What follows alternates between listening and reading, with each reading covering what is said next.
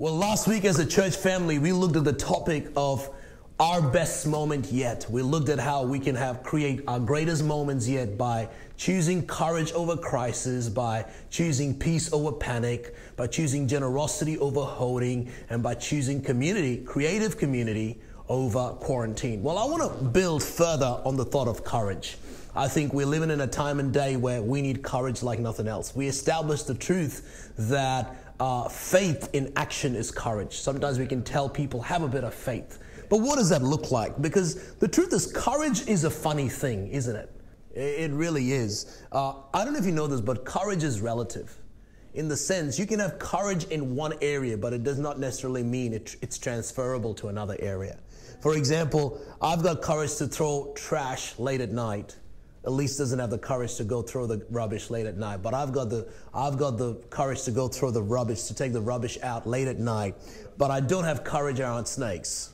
Uh, the same guy who has full confidence when it comes to snake behaviors or reptiles or whatever, that same guy struggles to fly anywhere. I've met people that are so confident around animals or reptiles, but are scared to jump on a plane. Whereas I'm not scared to jump on a plane. I could jump on a plane anytime. I could jump on, I know they've blocked the airports at the moment, but I could jump on a bl- plane today, probably because I've been on so many or probably because I know a bit about it.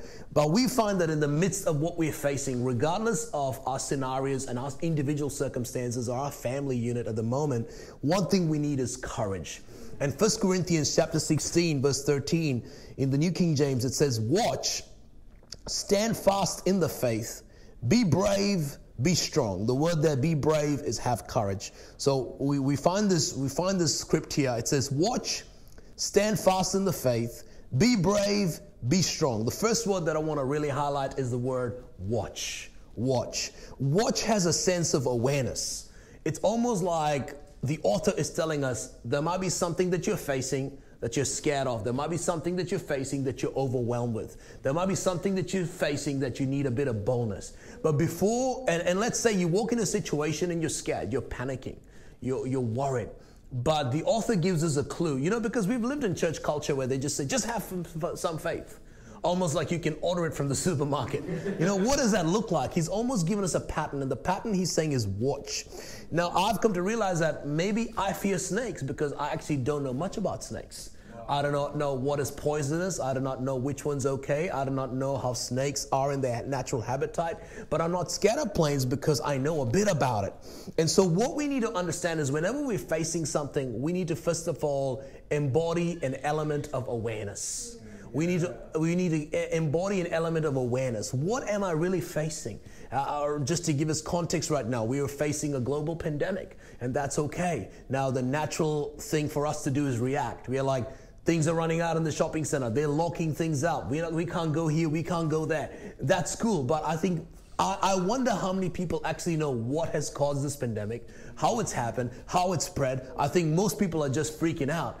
And the best thing you can do in a situation like this is to pull back and go, zoom out. I, I use the word zoom out because have an aerial view of what is really happening.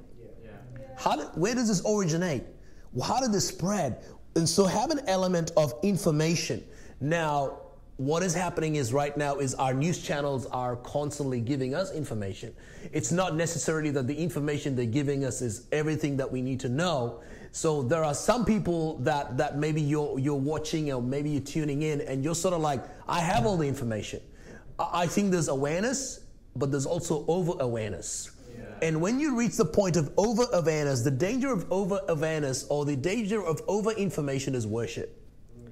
So worship is not the songs you sing. Worship is the thoughts you think. I'll say that again. Worship is not the songs you sing. Worship is the thoughts you think. And so we are we are facing even in the body of Christ where people are constantly just thinking and thinking and thinking and thinking. And I just want to ask us, let's do a thinking assessment. Now we've gathered all this information, but are we overthinking all the information that we have? I want to encourage you in the season. Let's have the information. Let's know the facts. Let's know where the stats are. Let's be completely aware of what's happening in our nation, happening in our state, what's happening globally. Let's get context. Let's gain context. But I think if you're overthinking, what begins to happen is we begin to worship the fact. we begin to worship that. And, and here's the thing we begin to fear that. And so, if I begin to binge on the news, if I begin to binge on anything, eventually that becomes worship. Worship is not just the news. Worship could be a Netflix show, and worship could be an album that you cannot live without. Worship could be an outfit that you have your definition by. Anything that is excessive, that is a form of worship. And so, having understood that, the first thing we need to do, if you're taking notes, is watch. The second thing we need to do, we find in Psalm 27, verse 14. And check out what it says. In 27, verse 14, it says, Wait on the Lord, be of good courage, and he shall strengthen your heart. How many of us would just love God to strengthen us? Oh, God, just strengthen me during this time. If I could just get some strength, if I could just get some courage. But the key is wait. So the first one is watch, the second thing is wait. So once I've gained information, once I've gained knowledge, once I've gained an understanding, this is what is happening around the world, this is what's happening in our nation, I gotta go, God, I'm gonna wait on you. Mm. What are you saying about the situation? What's God's outlook in this time? In the midst of what I'm facing, in the midst of what I need to go to, what I, what I, can see and I can hear all the reports that's happening around the world, but what does your word say about this? What do you have to say about this? And I think it's really, really important. I, I, I know there's so many of us because, and I understand because we are living lives where by the day, or let's be honest, by the hour, things are being updated. And we've been so busy that we can't even check in with God. Um, you know, even when I wake up, my phone's just notifying me this is what's happened, this is what's happened, this is what's happened, this is what's happened. And I've got to take a moment to say, I'm going to go on airplane mode and check in with God. So I'm aware, and I'm not saying we shouldn't be aware, we must be aware, but at the same time, I've got to go, God, what does your word say? And can I say to you, sometimes just like we need the news by the hour, I sometimes need need God's word by the hour. Yeah. Sometimes I can't just have it by the day. Sometimes I need it literally by the hour. Like that that word was good an hour ago, but God I actually need a fresh word now. I've just had a change. There's been a change in program, and I need a fresh word. God, what do you have to say? What do you have to say? What do you have to say? And can I just say, let's check in with God by the hour. In the midst of everything that you're facing, in the midst of all the storm that's coming your way, in the midst of the unknowns that you're facing, Take a moment and say, God, what is your word to me? In fact, Isaiah 53, verse 1 says, Who has believed our report? Who has believed our report? And to whom has the arm of the Lord been re- revealed? I love it because you have two words with the word R and R. The R and R. The R and R. Who has believed our report? So we're getting news reports. And to whom has the arm of the Lord been revealed? See, don't just look at what's being reported, look at what's being revealed. Look at Revelation. Now is the most relevant time to ask for revelation. God, me and my family, we are facing. Some of you know, even in our own home, we've got my parents living. They're over the age of 70, and we're saying, God, the reports say that they are at risk. That's the report. We receive it. We're going to abide by what's required but give us a revelation. Give us a revelation of what we need to do right now. Give us a revelation. Is it appropriate to step out of the house? Is it appropriate to do this? Is it appropriate to do that? And in every situation you face, I want you to know, regardless of what we're facing globally or also what we're facing individually, maybe right now you might be going through a divorce. It's a horrible time. Anytime's a horrible time, but right now is a horrible time. And you're like, I need a revelation. Can I be saying, can I ask you, pray, see God together, say, God, what is your revelation for a marriage? What's your revelation for a relationship? And and I want you to understand that courage or fear doesn't lie in information. Courage lies in revelation. See, a lot of times we're trying to gain information and we're trying to gain knowledge, but courage does not lie in information, courage lies in revelation. And so, what we got to ask is, what is God revealing in this time? And I want to share one more thought. So, we've got reports and revelation, and here's my last thought, which is probably my biggest point, is Acts chapter 4. So, in Acts chapter 4, uh, the church of Jesus Christ has been birthed, and Peter and, John, Peter and John are at the gate, and they see this guy healed. They see this guy miraculously healed, and it's a powerful moment that they have. But the problem is, they have this powerful moment, but they get in trouble with the law. So what happens is they go before the council and they start questioning them, saying, "What are you doing? What are you doing? How can you do this? In whose, in whose authority? In whose name?" And they start defending it. And so in Acts chapter four, verse twelve, it says, "And there is salvation in no one." So this is Peter saying, "There is salvation in no one, for there is no other name under heaven given among men by which you must be saved." And then the next verse is what I want to point on. It says, Now when they saw the boldness, when they saw the courage, do you realize that courage is visual? Courage, courage is supposed to be an emotion, but we are learning that courage is visual. When they saw the boldness of Peter and John, they perceived that they were uneducated common men.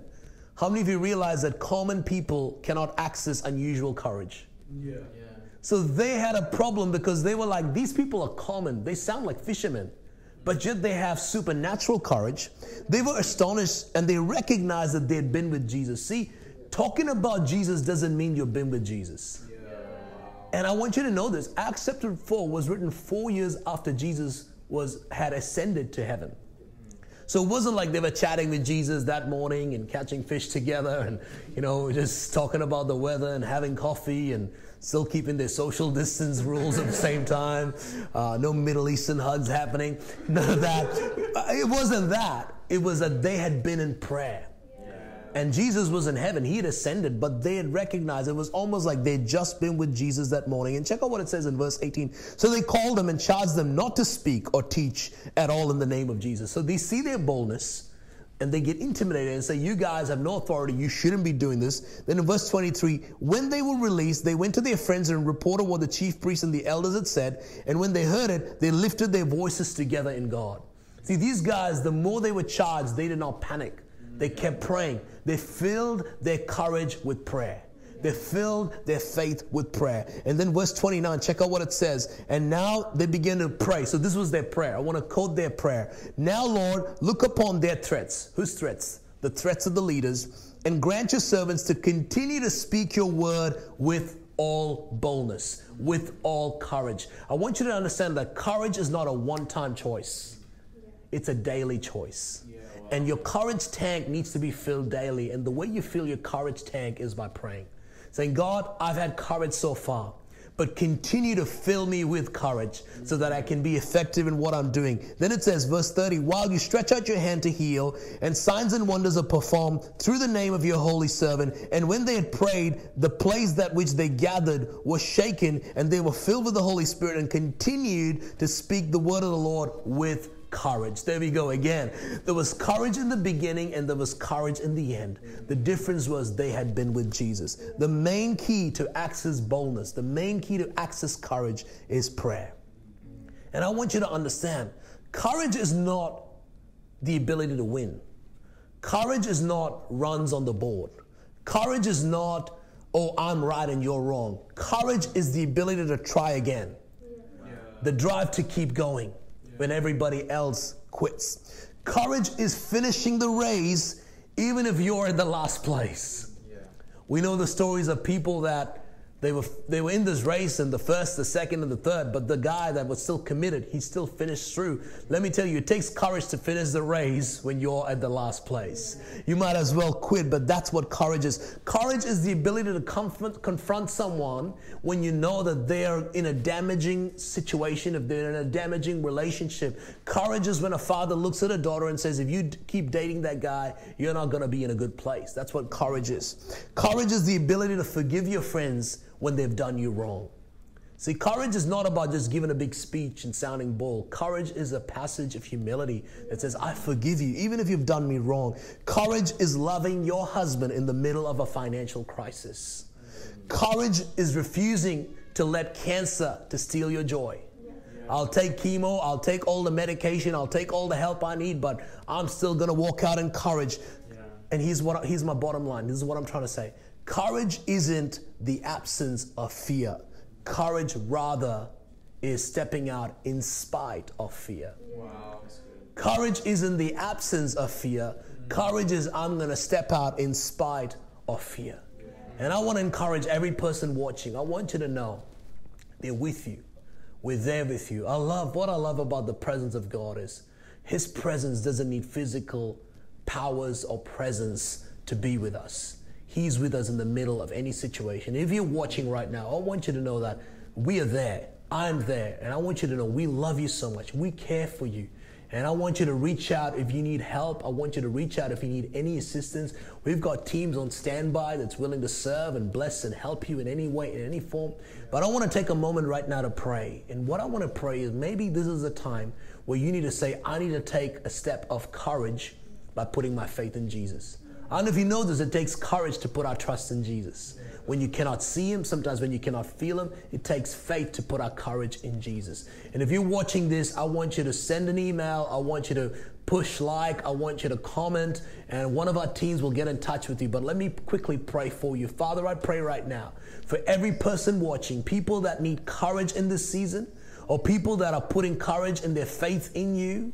We pray, God, that every person watching that are far from you, that even as they're watching this, they, they would feel the closeness of your presence, that they would lift their hands in courage, that they would get on their knees in courage, that they would speak uh, and pray in courage, that they would worship in courage, that they would reach out. Maybe it's that email that's going to be that step of courage.